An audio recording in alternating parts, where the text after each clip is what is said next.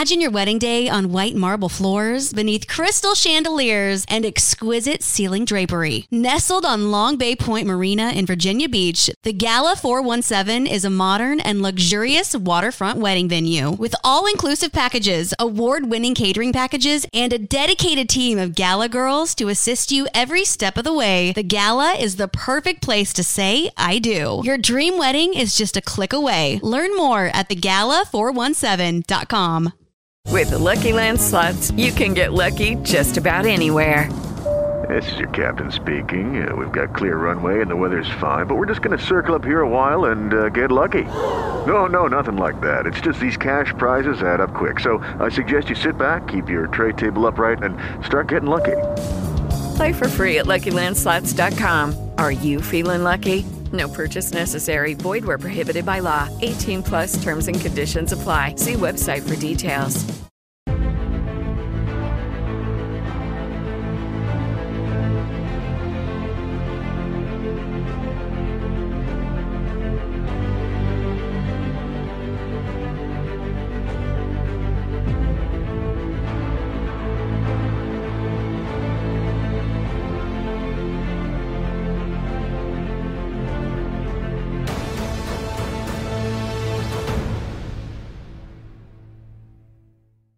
Hello, everybody, and welcome back. My name's Deborah Hatswell, and you're listening to BBR Investigations.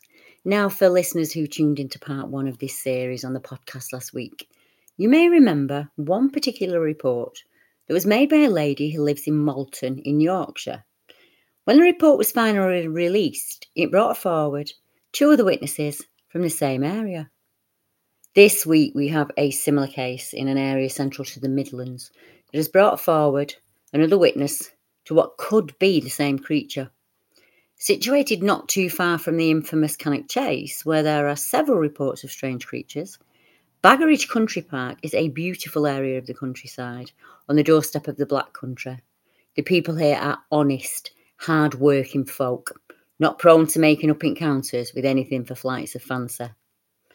The witnesses I've worked with in the area, although confused, explained to the best of their ability to what happened to them that day. It takes a lot of courage to come forward and share something like this, especially in a working class town with a no nonsense population. Most people are just trying to make it to payday without impending doom. But that's how the elite keep us distracted, isn't it? Keeping a roof over your head and food in your belly has to trump confusion and fear every time. Sadly, very few witnesses have a trust fund or mummy and daddy to fall back on after the horror filled event. Tony is not an exception to this rule. Like me, he works for a living, and when he has free time, he likes to take his dog and walk the woods. He's a man after my own heart. Now, there's a certain solitude I need that only the woods or the sea can provide me. They have an energy all of their own. They free me and it's the same for others. Sadly, not for everyone I know. It's a work in progress, and it's often a different stage on the journey for all of us. In our first case tonight, you've already met the witness. If you remember Tony, he was a gentleman who worked at a Cheltenham hotel that was haunted. And if you'd like to listen to that report, it is actually on my YouTube channel and on my podcast sites. Tony got in touch with me again recently because we, we've been talking backwards and forwards. And as you know, many people have more than one experience. Um, and I'd, we were talking about, if, from what I can remember, kind of grunting experiences, or, you know, the shadowing or following that people hear. And he said, You know, Deb, your report on the Bigfoot creature seen at Baggeridge Country Park triggered a long lost memory for me of what I thought back then was a disturbed deer scampering away. Now, knowing what I know, I'm now recalling the event, and I'm not so sure it was a deer. This happened not too far from the now Baggeridge Country Park, about half a mile, if, you know, give or take. Even when I thought it was a deer, it still creeped me out. I lived on the Straits estate next door to the woods there, and back in the 80s and prior to that, the woods were frequented by lots of children like myself. You know, we'd go out there and play, or you'd get the local pot poachers and a few dog walkers. When I was an adult, Tony said, I had a lurcher dog and went out exercising. She would sometimes catch a rabbit for the pot. I'd go all over Baggeridge and beyond on my walks, and I'd take her out usually three times a week, early in the morning, just before dawn. The day I want to tell you about started out as normal. I went through Baggeridge Woods, but I saw no sign of rabbit. I decided to head further on towards the Wombourne village area, to a wooded copse about a quarter of a mile away. I would cross over the A449 Stourbridge Road onto Withymere Lane, where there was a little footpath that gently rose up onto the plateau above Wombourne. The footpath at the time was on the left hand side, and it had a banked hedge at some points. It ran all along the way, several feet above the path. The right hand side was lined with mature oaks and trees, etc. Now, the hedge in places could not be seen through, it was just so thick, and the scrub was very dense. And on the other side of the hedge was pasture land, so this is good land to look for rabbits. That particular morning, I was making my way along the path when to the left, over the hedge, I heard a loud crashing sound, as if something was fleeing through the brushwood. I put it down to a deer fleeing after disturbing it, but that's what I told myself at the time. I went on up the pathway to the top where the track joined the pasture field I made a point of looking back down the side of the hedge that the crashing noise came from, but I didn't see any deer or any other animals anywhere. So I carried on my way, and the dog was off as normal, hunting. It was on my way back down from the same footpath that I was creeped out by heavy footsteps on the other side of the hedge, following me. Once I was aware of them, I realised they stopped when I stopped, and they started as I set off again. The dog was ahead, didn't seem to notice anything. She was just being normal, you know, sniffing, peeing, etc. I was on my guard, as I did have a feeling of dread that washed over me, which I think spooked me even more. Tony said, I'm no tart when it comes to defending myself, but I could not see what this was. And when I stopped, there were no other sounds coming from the direction of the footsteps. I'd seen no other people on my walk so I was on alert. I decided to take the better side of caution and I walked on, only to hear a grunting type of noise and the sound of those footsteps keeping up with me. I thought it must be a loose cow or a deer or a horse, but I could see nothing through the thick hedge above me. When I had made it about halfway down the path, the hedging started to thin out and the ground becomes level. And then I heard what sounded like a stamp or a thud, as if someone had landed after jumping over a gate or a hedge. Tony went on to add that this creeped him out even more. He said, I hurried to the end of the footpath where it met the lane and the line of houses. I walked a couple of yards to the side of the hedge where the noises came from, but I could still see nothing, even when looking back up the field. I shrugged off the negative feeling and I carried on back home towards Baggeridge and I put it out of my mind until your report, Debs, all of those years later. He said, and then there was my encounter with a black shuck dog that happened sometime later, right next to Woody Park, where you've marked a report of a Bigfoot sighting. It happened literally 15 feet to the right of Woody Park. Thanks, Deb. Tony. Now, Tony touched on the other reports that I've taken that have happened in the same area as his strange shadowing experience. And that's what we call this something moving within the bush that you can't see. It stops when you stop and it walks when you walk and tends to have a feeling of dread come over them or a feeling of being watched. So, shadowing is a word that we use because it covers all of that. Many, as you know, of our witnesses are people out with their dog Tony was out with his dog looking for a chance to catch a rabbit for the pot. In a field close by, a case came to light in the early 2000s. The case also included another man who was out looking for a rabbit for the pot. And this report is known as the Penn Crouching Unknown Thing. And it was researched by Karen Charlton. Um, Karen actually has done an enormous amount of research into British Bigfoot and the woodwose. Um, and I think that we should recognise that actually. She's done a number of cases in the UK, and it's quite rare back then in the early 2000s for us females.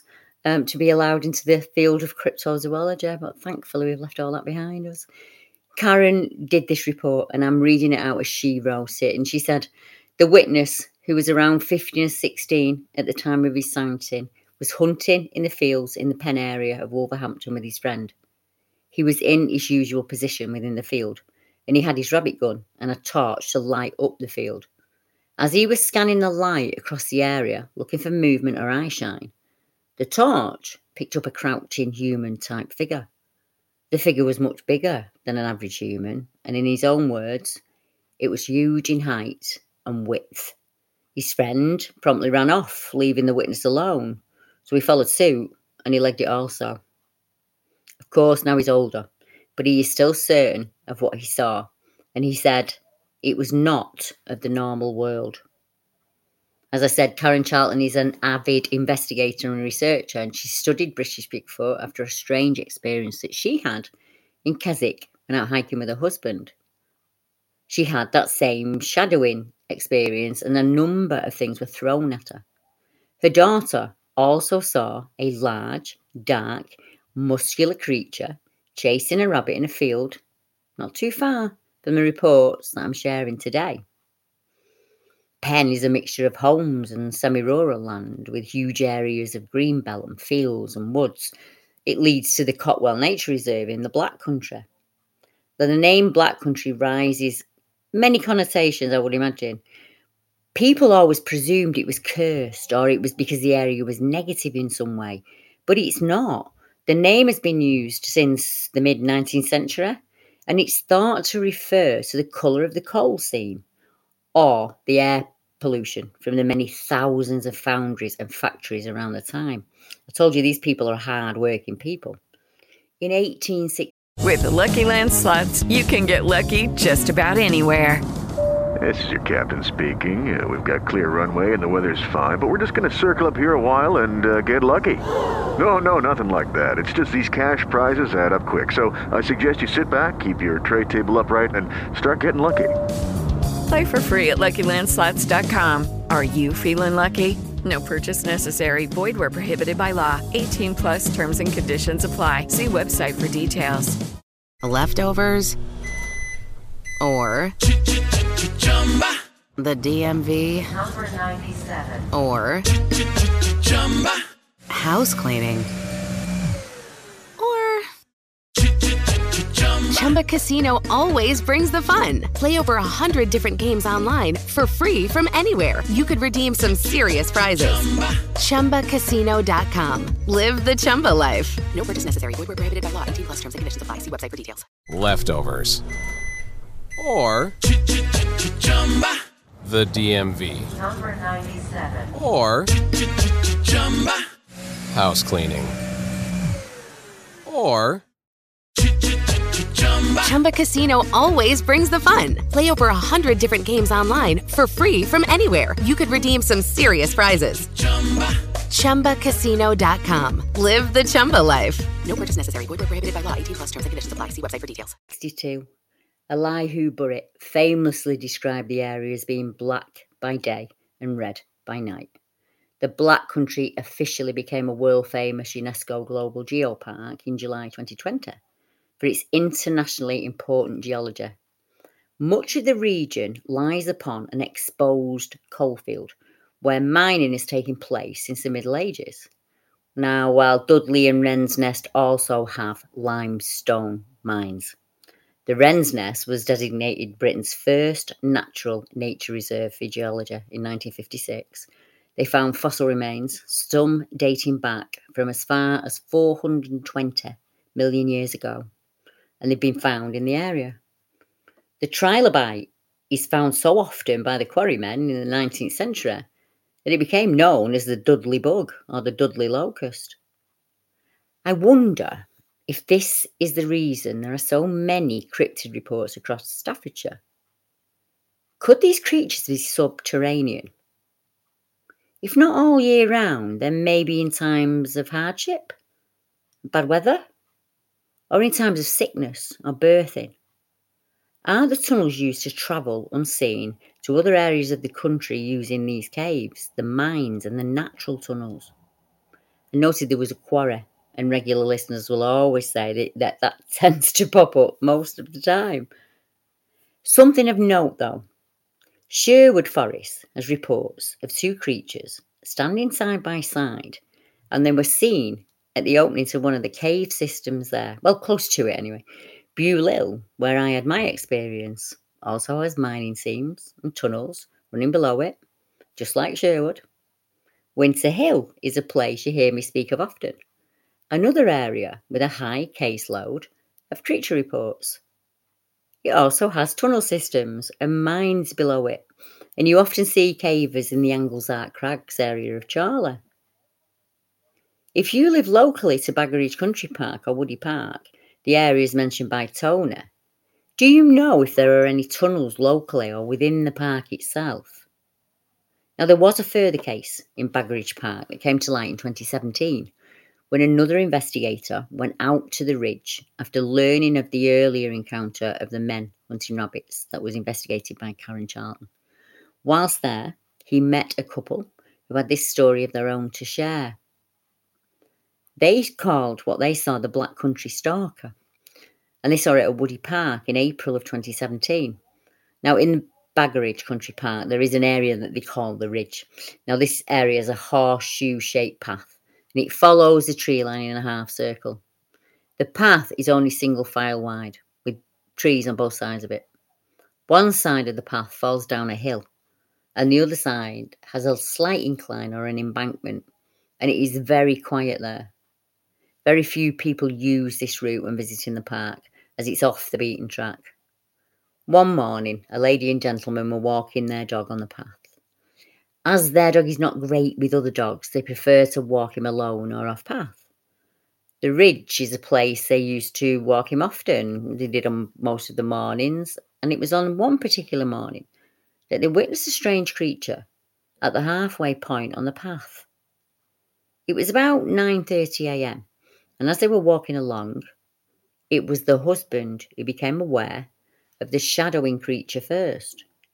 The man noticed a dark figure standing in the trees around 30 feet away from him. He thought it was strange as the figure seemed to be watching them from behind a tree, and then it would duck back in behind the tree each time. The man decided not to say anything to his wife. He didn't want to alarm her.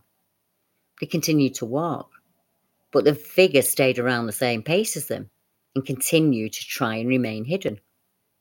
The strange figure would duck in and out of the tree line as it walked, after about 10 minutes or so had passed, the man's wife noticed that he seemed a bit anxious and she asked him what the matter was.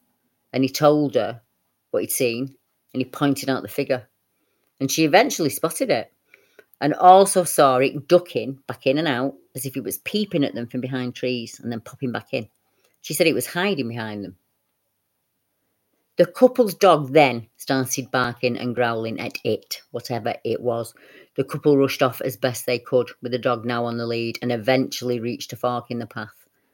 And they chose the one which would take them straight back to the car park. As the couple turned at the bottom of the path that leads out of the woods and onto the open fields, they stopped to catch their breath.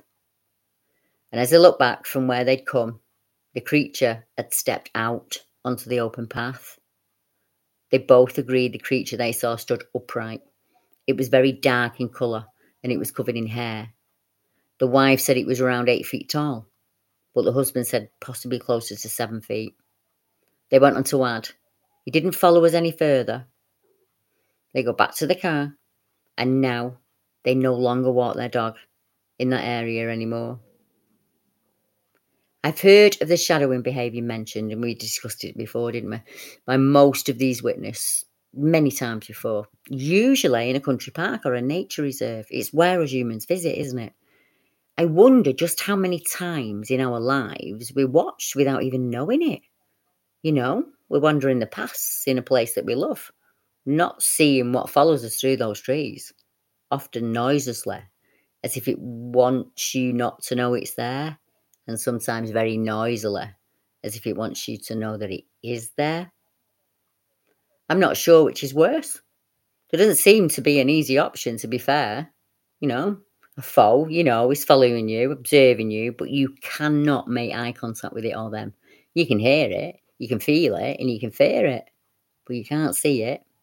How do you fight that? Now, it was only three short years later, in 2020, when our next witness came forward to report his experience in the same area. He said, Deb, I'm not sure what I saw in early May of this year, 2020. I was running late for work, so I decided to cut through the country lanes that runs towards Kimber to pick up the A449 road a bit further down. I was down the back end of Lower Penn near Wolverhampton on a road called Showell Lane. It's a single track road with woods and fields on both sides. As you come to the bottom of the road, there's a few houses and an old, very overgrown footpath or a right of way access or something like that. It's set back about 50 feet from the road. And it was when I got to that point, I saw what I first thought was a man in a hunting suit, you know, like a sniper's thing or a ghillie suit. It has all these shaggy, hairy stuff all over it. He said, but this was orange, kind of an orangey colour, like a red setter dog, but lighter. Those suits are usually brown and green, aren't they, Deb? He said then he realised the sheer size and bulk of the man or the thing. He said, I knew then it couldn't be what I initially thought. It wasn't a man because this thing was at least seven feet tall.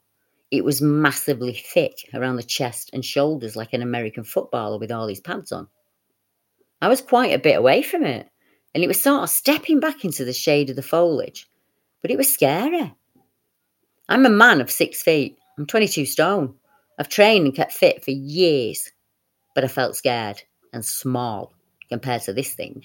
So I just floored it. And honestly, I regret that now.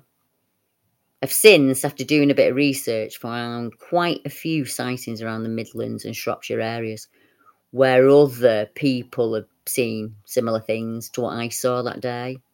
And now my fear has turned more into a need to understand what I saw that morning. Most folks who study the subjects that I enjoy, you enjoy, have heard of Cannock Chase. You know, each of the reports I've shared with you up to now all happen within walking distance of the chase. The reports tend to run close to rivers and canals in that area, and honestly, all the way through the UK. Enough that I would like to suggest that this is possibly the way these creatures are moving around, mostly unseen. Each creature or figure witnessed has a different colour, different description, which tells me it is not the same being who is seen over and over. If I was a betting woman, I might have a wager that it won't be too long before we hear from the Black Country Stalker again. But that's not the only area of the country. There are several areas in the UK that have clusters of reports like this, usually taken many years apart, you know, as slowly as each report comes in. It starts to add or build a picture of the area. And then we can look at, say, the body type, facial features, colour of hair, skin, or fur, in the hopes of establishing if it is the same creature being seen. I also like to look for woodland with legends of, say, screaming ladies or howling wolves, and make a note of any hint of a running heavy figure, any objects thrown or people shadowed and stalked, just like we're talking about tonight. You do that in the hopes of building up a picture of a daily or maybe seasonal or yearly pattern. And once we can work that out, maybe then we can work out the time of year that we need to put investigators in that area. Or the time of year where we need to say, look, you don't need to be going in that woodland during August, just leave it. You know, when it feels better, go back. This could all be objecture or pie in the sky. I don't know. I'm just speaking out loud with my friends. Now, let's head to another area of the country. We'll go to Stanley where we have all of the habits and the activity mentioned previously. It's a small town there called Beamish, and there are a number of witnesses who have reached out to tell their experience of seeing tall, hairy, ape or caveman like creatures, is how they described it. So much so, some local folk call it the strange figure, the Stanley Yeti, or the Beamish hippie. There are also reports of the shadowing following events and people who experience feelings of being dread or they suddenly feel no longer alone. Now, I've reported on these cases before, so I won't go to it into them in depth for you, but a recent report came in during April of 2022, which could tie in to the previous reports I've taken there.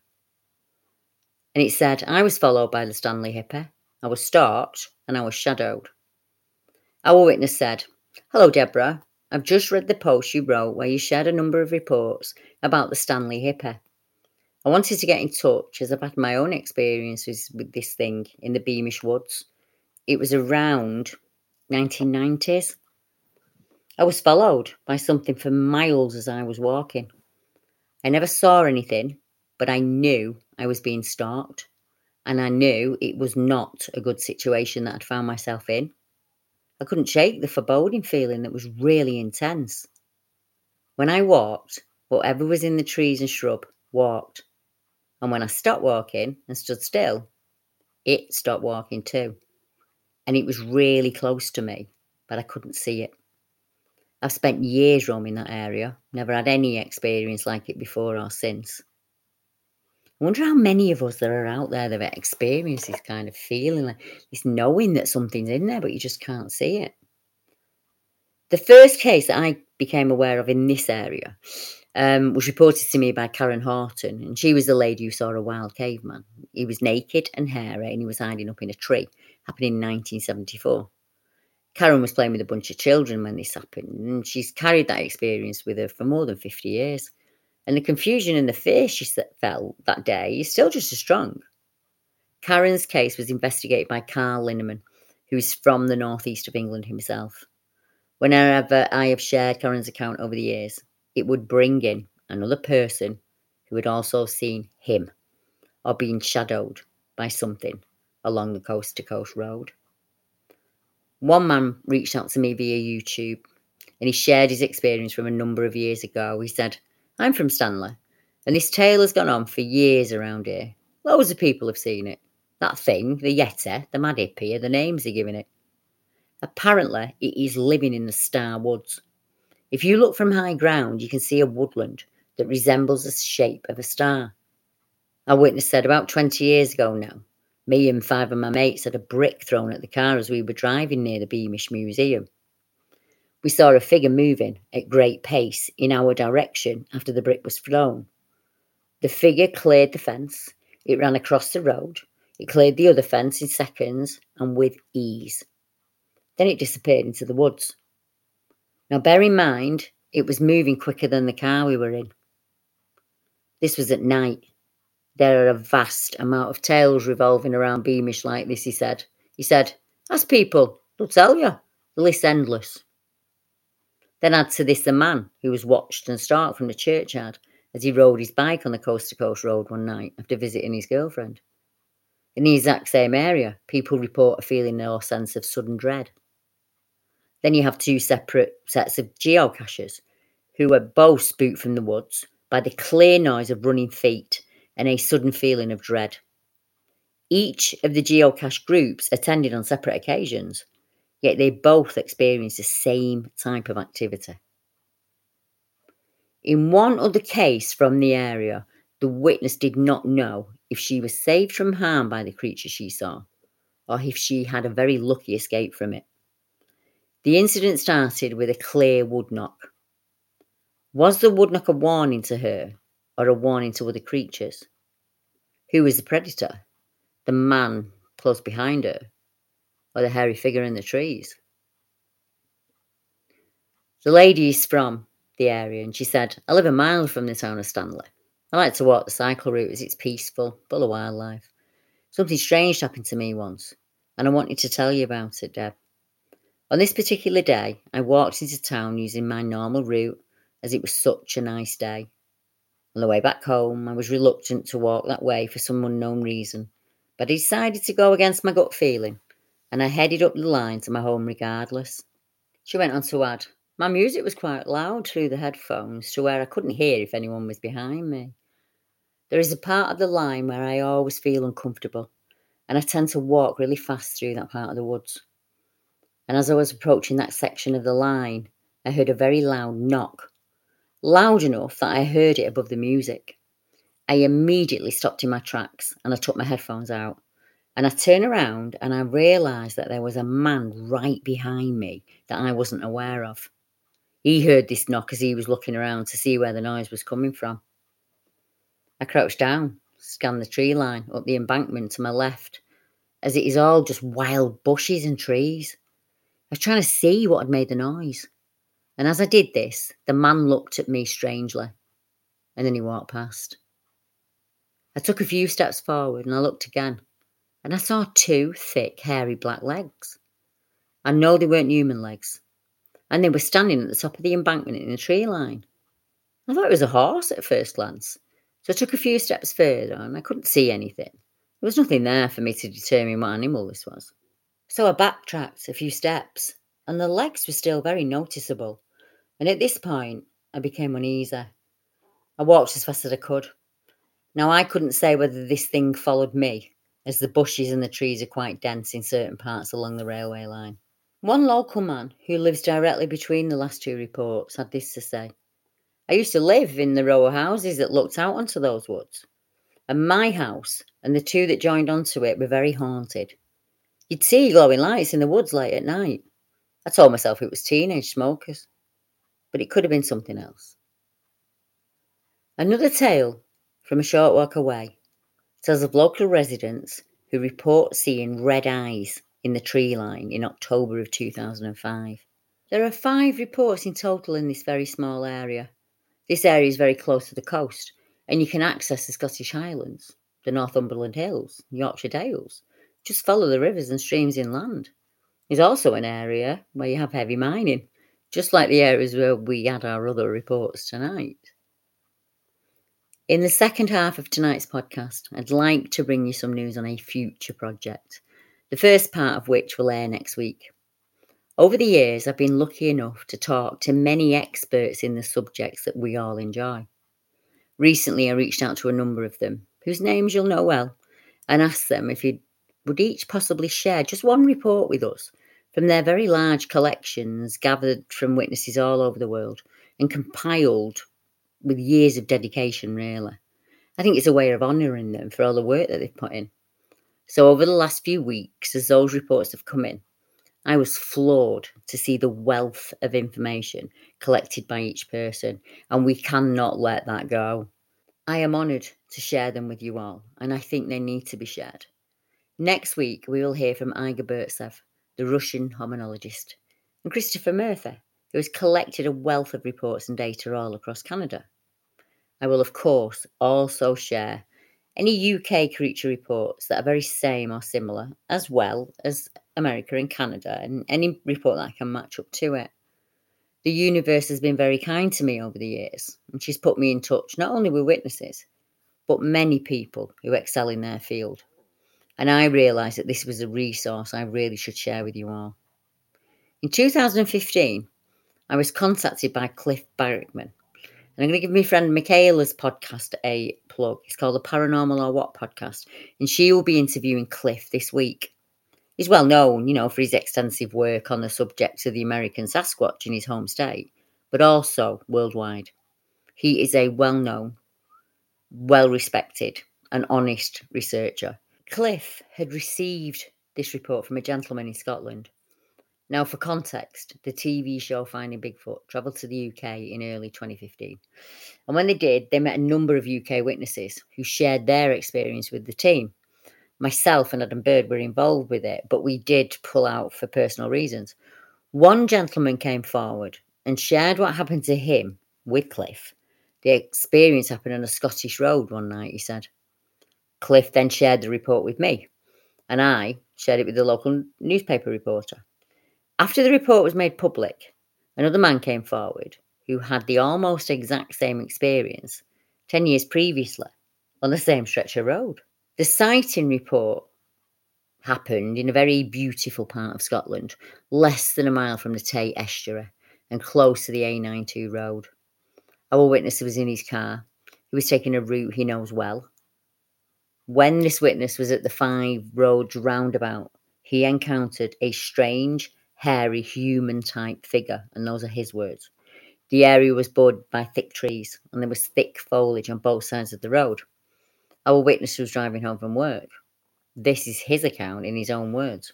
After navigating the five roads roundabout, our witness said that he was driving home southbound on the A92 when my car headlights picked out what I thought was a man standing by the left hand side of the road. I could see his figure clearly. He stepped out in front of my car, and I naturally brought the car to a halt to avoid hitting this strange individual. This person was a large, hairy, ape like creature, which turned to look at the car as I approached it. So it was aware of me. Its eyes gave out a kind of shine, which was noticeable, and it crossed the road in about three large strides. I felt uneasy, but I brought the car to a stop and I put the window down. I could hear something crunching away in the woods there, as if something was clearly moving through that forest. I had no torch with me to shine towards the sounds. There was an unpleasant odour in the air, and I suddenly got a feeling that I was being watched, and everything went very quiet and very still. There was complete silence all around me. It was unnerving. I then shockingly just continued to drive home. I didn't even realise I'd started to drive. I didn't stop until I reached my house. Thinking back, this individual was well over seven feet tall, and he was a dark brown colour. His hair was of reasonable length. I've never seen this thing again anywhere in Scotland, and up to now, I only confided in my partner. I thought these creatures existed in other parts of the world, but not here in the UK, I know unequivocally what I saw, and it's still clear in my mind as if it happened only yesterday. There are rumours of sheep and cattle disturbances in the area from the local farmhands, he said, and the land managers. But I have heard of no sightings of large hairy creatures in that area of Scotland in general, for that matter. He said, I work as a civil servant for many years, and I've experienced some crazy stuff but I must admit that this was a big surprise to me. Now, he states there that there are no other reports of hairy creatures, and he's entitled to that because at the time we didn't know of any more. But as previously mentioned, this report, when it was made public, it brought forward a man named Mr. Luke who shared his experience on the same part of that road. He too was unaware that there was another witness and he was also unaware of any other creature sighting in Scotland as a whole. Mr. Luke said, a oh, this went to the newspaper, let me get it correct, yeah. Mr. Luke, a 46 year old local man, finally spoke about his experience with a creature that happened 10 years earlier in 1995. Mr. Luke stated that he saw a Bigfoot creature roaming the Fife countryside. He didn't speak about his own experience until he saw a report made by another local man in a local newspaper. Mr. Luke, who is a carer, said he spotted the tall, hairy, upright figure just off the Tay Road Bridge in 1995. He was travelling to Dundee to fill in for a night shift security cover. Mr. Luke said, From what I could read in the Courier, I had a similar encounter to the gentleman who reported his experience in 2005. I was driving back to Edinburgh about 8am. I was on the A92 driving south in the same rough area that he was. Nothing out of the ordinary happened until I came to one point in the road, and all of that suddenly changed. I can remember there was a forest on both sides of the road for me, and I looked to my left to see a tall, dark shape that was standing about 20 feet away in the trees. And at first, I thought it was a large man, but then it started walking and it came towards me, and I knew then that it was not a man. It must have been huge. I would guess some eight to ten feet tall, and he was really wide also, it seemed. I was quite scared and confused, to be honest. I put my foot down fast and I carried on driving. I wanted to get away from it as fast as possible. I was doing about 60 mile per hour and I was not going back and I was not going to look back or stop the car until he was far behind me. I was standing there and it was all dark under those trees, it was very hard to see into them after he entered. I could see his shape for a second, but I couldn't make out any facial detail or anything like that. Mr. Luke went on to add, I'm 90% sure that they are out there. I won't ever be 100% sure until I see a body or somebody captures one or we get DNA. Even seeing it with your own eyes doesn't make it seem possible. There's too many unexplained things out there. The description of the creatures, although 10 years apart, are very similar. In fact, they're almost the same. This road is very rural and it l- runs along the River Tay. This could be an area used by creatures who seem to move at dawn and dusk, if we look at the times mentioned by both men. Why did the creature show itself? It could have easily hidden until the car had passed and never revealed itself or its existence. This is the opposite behaviour of a large predator. They usually remain unseen until it's too late. I have heard witnesses describe the creature they saw as being indifferent to you. Or, you know, it's as if it didn't care that I'd seen it. And those statements would seem to fit with the experience that I've shared with you tonight. I hope you enjoyed tonight's podcast. I always bring you the best content that I can. Your interest and support is very important to me. I post content like this every week on all of your favourite podcast sites and YouTube. If there's an area you live in that I've not covered or mentioned anywhere in the globe, or a particular case that you would like me to cover, please just comment below and I'll add your comment into the show.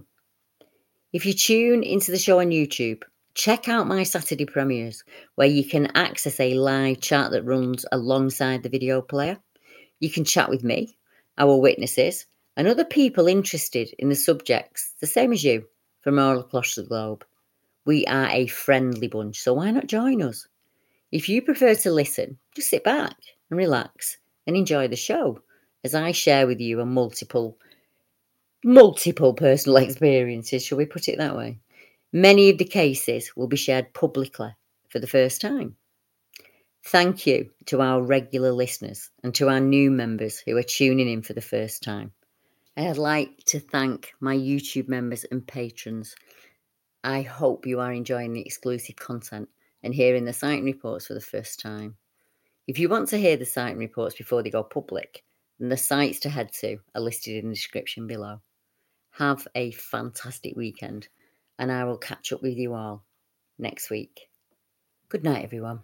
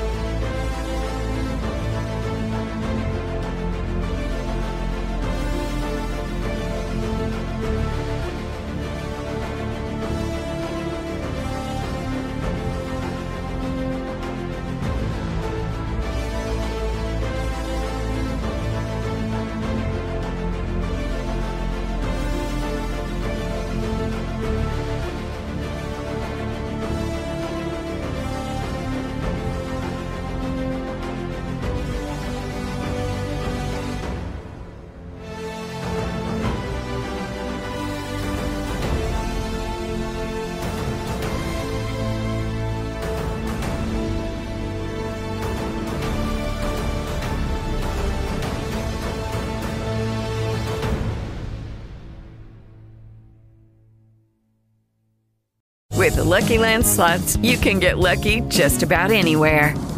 This is your captain speaking. Uh, we've got clear runway and the weather's fine, but we're just going to circle up here a while and uh, get lucky.